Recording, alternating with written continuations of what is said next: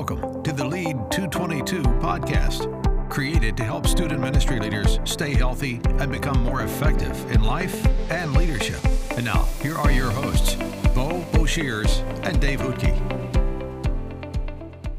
Welcome to the Lead 222 podcast. My name is Dave Hootke. We are so glad that you are here today and uh, really excited about uh, our conversation um, around mental health in your youth ministry, and specifically talking about training and helping our small group leaders.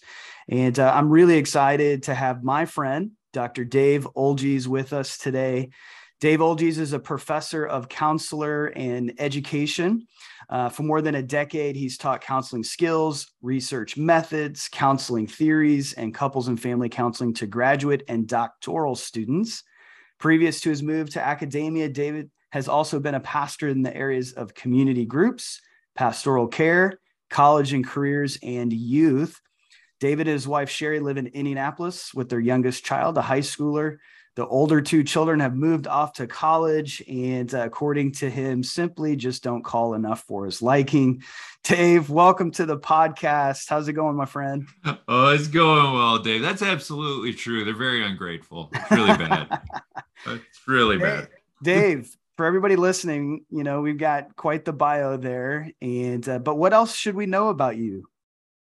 Oh gosh, Dave, I'm not sure. Um, I've I, I come from a, a, big family of Christians, lots of pastors or, or church leaders over the years. So I, I, think I've seen just about everything that can happen happen in a church. Uh, and so a lot of what really drove me towards mental health was I kept seeing in the Bible all these one another verses love, love one another, pray for one another, bear one another's burdens. And um, and put that together with uh, the first and second greatest commandment love god and love others as yourself. And i'm like i really think there's something to what is it what does it mean to love somebody really well? Um, even even when it's not going well and what does that look like? And that kicked off a, a lifetime of exploring relationships and what does healthy mean. And so I, I, I find myself here in the clinical world and the academic world uh, working in mental health, but it feels so connected to my faith. I just, I just, it almost feels like it didn't leave. Mm. Man, that's yeah, that is awesome. You know, Dave, I, I'm so grateful you you know taking time to share with us. And uh, we first met. I was a student uh, director at uh, Northview Church and um, overseeing the student ministry there, working specifically with high school. And I just I just remember like man dealing with a lot of stuff with students sharing and and our small group leaders, you know, trying to figure that out. And uh, so we met and we talked through a lot of stuff and um, i then started bringing you into our small group training and uh, and, and, it was just so yeah. valuable and so that's why i really wanted to have you on today as well to you know to help our student ministries and specifically our small groups uh, and so we're going to have a conversation about mental health in our youth ministries and and really how to help train our small group leaders who are in the trenches leading a group of students. And uh, small groups are a place, you know, Dave, where we are fostering, providing a safe environment, authentic community, building trust. And when that takes place, right, students Absolutely. are going to open up and they're going to share about what's going on in their life. And it gets real and honest real fast. However, at times, small group leaders um, may not be prepared or equipped to handle some of the emotional issues and mental health concerns that students share one on one with them or in a group setting. So, Dave, that's why we're here with you and uh, look forward to this. So, we're going to jump into it. And I think a good place to start is what are the common mental health issues teens are struggling with today? Yeah, absolutely. And Dave, let me let me just rewind for a second uh, when you say you know sometimes we get into those small groups and and we try to foster a safe environment an encouraging environment uh, then then we start to actually hear some of the bigger things that come out. Uh, they can be like a conversational hand grenade at times for the small group. And uh, how do we respond to that? What do we do? Let me just start by saying it's a huge compliment to the work you've done as ministry leaders if a kid actually opens up and says here's what's really going on. Yeah so true. and you don't have to know what to do with it yet but just know that means you've created an environment that says you're welcome here you're safe here you can take off your mask here. And i think that sounds a whole lot like jesus. So yeah. all the stuff that we're working on don't forget the home run you've already hit when that statement comes out in a group. Mm-hmm. um, yeah. Uh, okay, so Yasmin, what are some of those? What are some of those issues that kids are facing today? So it's interesting. There's been a big shift. Now, Dave, I'm a little older than you, um, and uh, so I won't, throw you, I won't. I won't throw you in the pile with me. Um, Thanks, but um, but the common issue historically, the common issues among teens are things like smoking and alcohol, marijuana use, sexual activity. These are the things that we typically see as as uh, we call them negative coping strategies uh, to handle difficult situations in your life. You know, I'm going to run over to this thing rather than deal with the real issue. So, negative coping strategy. Um, what's interesting is, uh, and I'm not going to bore you with all the study details, but recently published is smoking is down. Uh, smoking was up around 9% about 20 years ago. It's down to 3% now among teens. Um, 20 years ago, alcohol use was at 52%. Uh, it's down to 43, still a big number, but under half um, for the first time in forever. And it's, it's the first time in forever that that number's actually gone down among mm, teenagers. Wow. Um, also, marijuana use was not terribly high. It was about 5%. It's down to like three and a half to 4% now. Um, so marijuana use isn't a big push. And sexual activity has gone from about 3% down to uh, less than 1%. So the old things that might be floating in our heads from our experience, right? When we were in youth group um, as teenagers, those aren't the issues they're dealing with today. Those aren't the coping strategies that they tend to go to. Um, so let's pivot for a second. We know what it's not. So what is it, right? Um, it currently the estimate is 49.5% of teenagers are dealing with a mental health concern. 49 so that's almost 50% yeah. right? It's almost every other kid. Um, and the things that are most common that they're dealing with anxiety. And we're going to talk about anxiety briefly here in just a second because it's a different kind of anxiety than your mom and dad had um, and it, it, just means something different to this generation. Uh, insomnia they're not sleeping well. Depression that one seems to be familiar um, and then uh, conduct issues and self harm.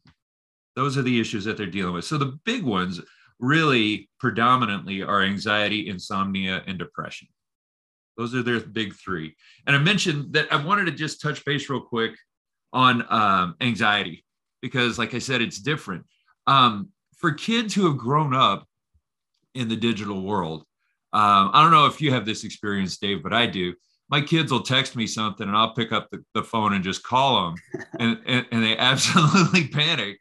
My daughter told me one time, she said, let me just be clear. That is absolutely the last response I wanted from you.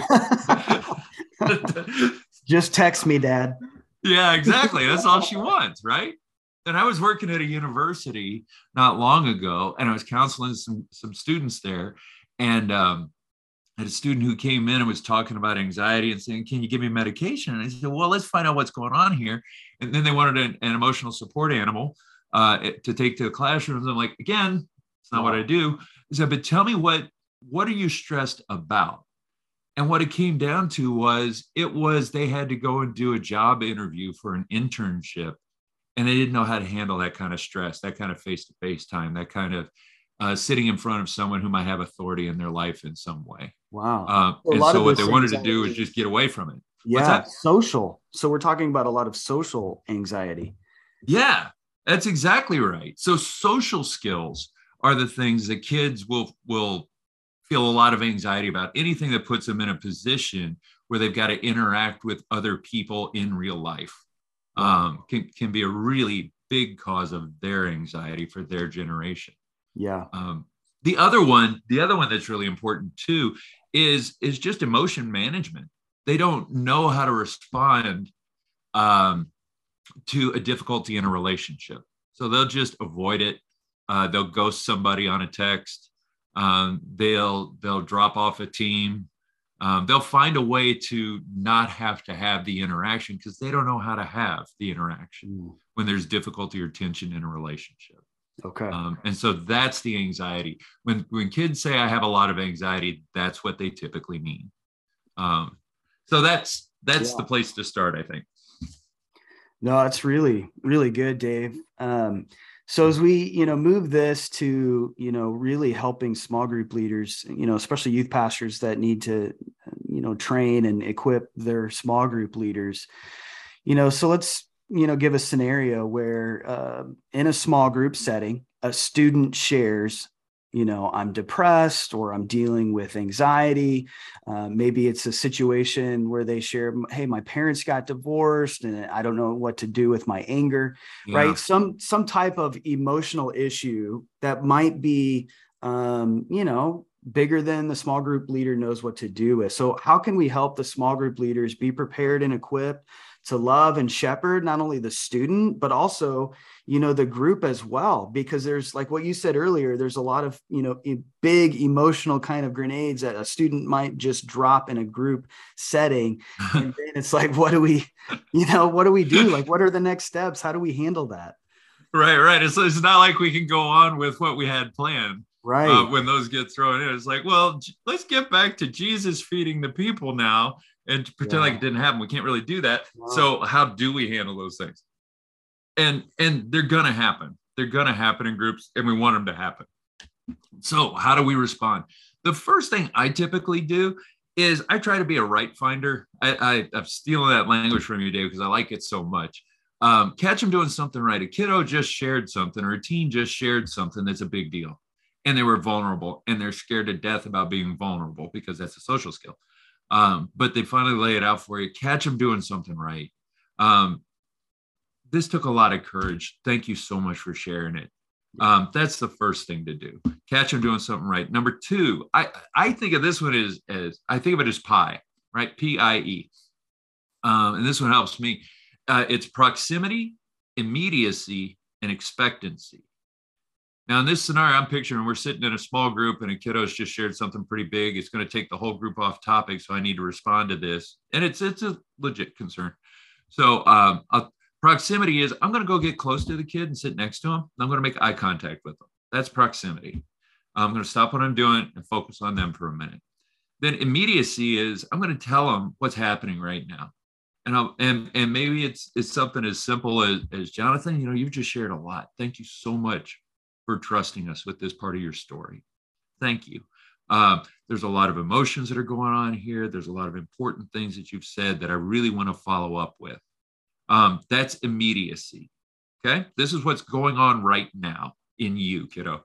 And then the E in pie is expectancy. It's what's going to happen next. So once I've gotten close to him, once I'm making eye contact, then when I say, thank you for trusting me with this. And there's a lot of emotions going on. You're saying a lot of important things, and I want to hear you well on this. Then we shift to expectancy. What's going to happen right now is I'm going to have you go with this other volunteer for a minute and, and just spend some time with them, get something to drink, maybe cool off a little bit, and I'll come over after the group meeting. Okay. Or you're welcome to come back. But let's talk about this after the group meeting. Um, and so that kind of handles the situation. You can get back to the larger group of kids. Mm-hmm. No, that's really good. That's really good. So, Dave, you know, let's say a student shares something, you know, about harming themselves, about physical abuse in their home. You know, what should we do to help train our leaders, you know, in in that type of situation that's, you know, maybe even goes to another level? Yeah, Dave, that's that's that definitely goes to another level because whether it's true or not, we don't know. We weren't there uh, but we've got to handle it as if it is true, right? Um, so when when something comes up about abuse or or harm, and you know we've got questions of do we get parents involved, or what if the parents are part of the problem? These are all questions that are good questions, normal questions, human questions to have. What's interesting is um, in in America, in every state, there's a law that says if you're an adult and you hear about any kind of abuse or neglect or abandonment, you're a mandatory reporter. Now, most people don't know that, and that's okay. But the truth of it is, the idea is uh, we want to take care of the kids. We want to take care of the kids, right? So the, setting up a system at the church where when a kid discloses that they're being harmed in some way, um, the volunteers know where to go with that information. Uh, the leader of the student ministry knows where to go uh, and which uh, staff members to talk to. And then that staff member knows what to do. Yeah. Um, so putting in place a system of care that's a support should ever should those things ever come up. Yeah. No, that's really good. Um, you know, I, I I would love to get your thoughts too. You know, when do we need to include the parents into this? Into oh yeah, process? no, Dave, that's really good. So what I usually tell kids um, is when they if they want to share something with me, I'll tell them, you know what, um, I can't always promise that I can keep a secret because my first priority is to keep you safe. Mm-hmm. Um, most kids will keep talking with that because they they want help. They want to they want somebody just to hear them out.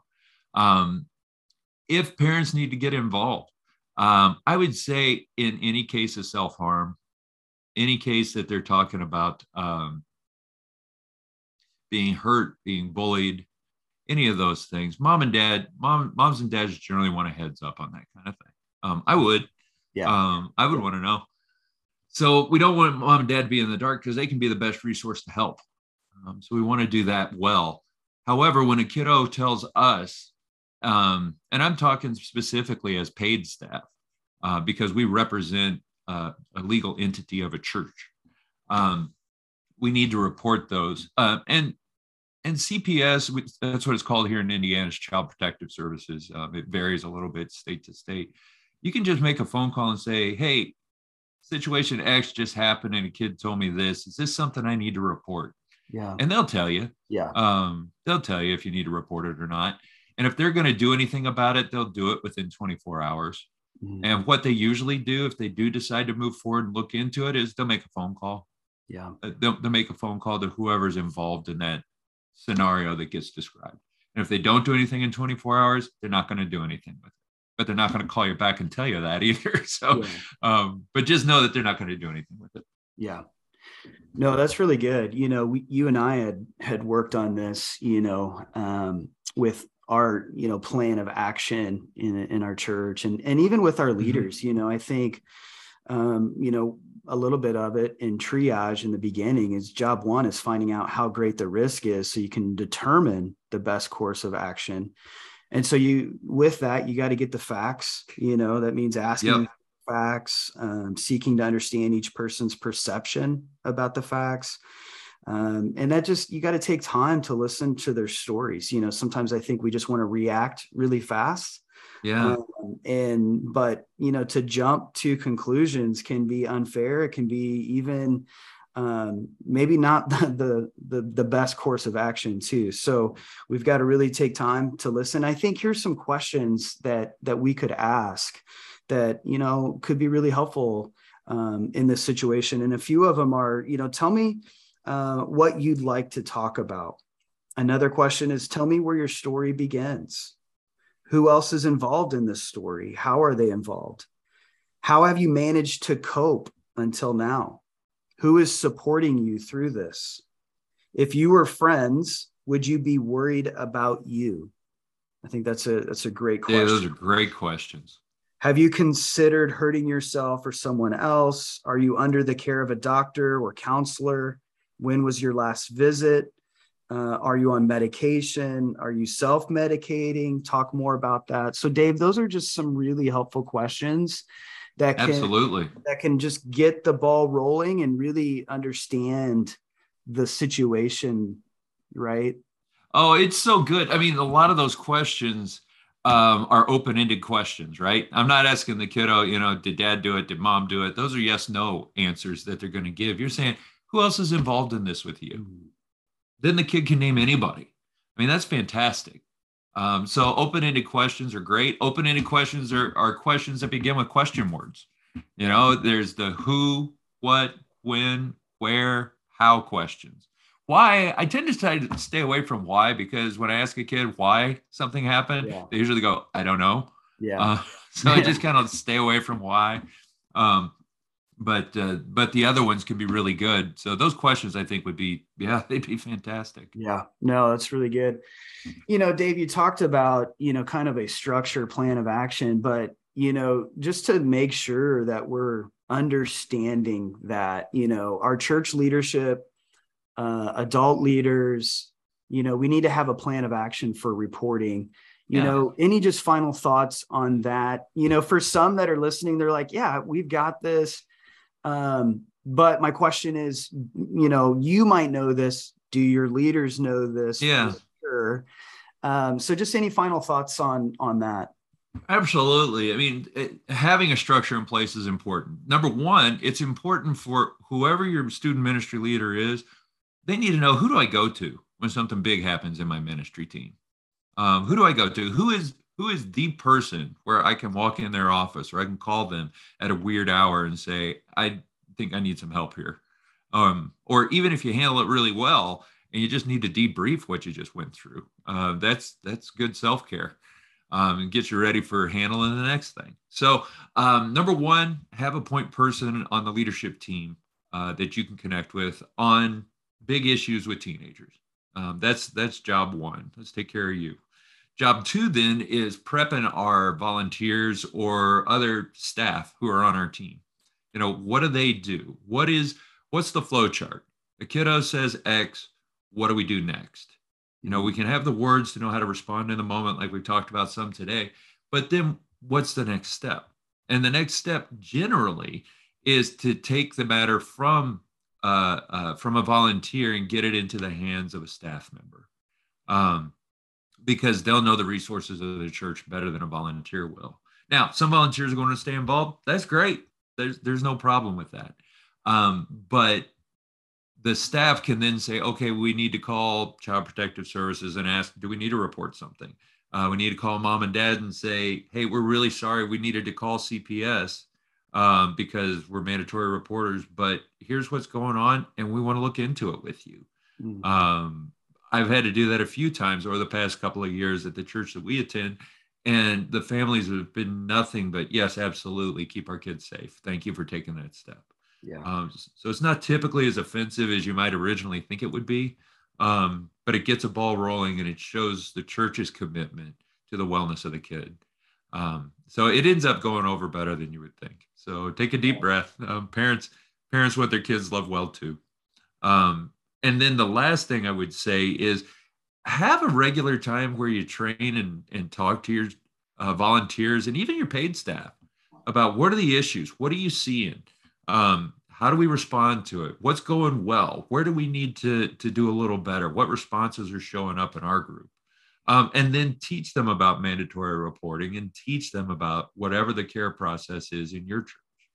Um, and I'd say do it maybe once a year. And if people get really good at it, great. They can present it for you. They don't even have to. Yeah. You don't have to go. But um, um, it, it keeps it fresh. It keeps the information up to date, and and again, it equips them. And I usually hand out powerpoints or a short short list of bullet points that we can give to the volunteers, and that way they don't have to try and memorize this stuff. They can stick it in their back pocket when they're leading a small group, and if it ever happens, they can just pull it out. Yeah, that's that's well said, Dave. Good advice. so as we wrap up uh, our episode today, any final words of encouragement to youth pastors listening as they navigate training leaders for this environment? You know, especially knowing, gosh, fifty percent of teens are dealing with a mental health concern. Yeah, yeah. I mean, first of all, please know my heart is with you guys. I mean, the folks that are that are listening to us are involved in student ministries and saying, what can I do to help kids grow and grow in their relationship with Christ? Um, I can think of one one youth pastor in particular in my in my high school years. He was spectacular. I I would still do anything for that guy, and I'm 52 now. Um, you guys have a huge impact on these kids, and the credibility that you carry because you love them well um, is I, I, it can't be overstated. It just cannot be overstated. So first, thank you, um, thank you, and and Huki, I'm going to embarrass you a little bit. Thank you for loving on my kids because I know what my kids are like and I love them, but uh, you know what they're like too. Um, that being said, what I'd tell you is there is no issue that is going to come up in a youth group where Jesus isn't already there. Mm-hmm. You are not alone. Um, if you know how to love on somebody and let them know that you care and that you're going to try and get them to the next best step, that's enough.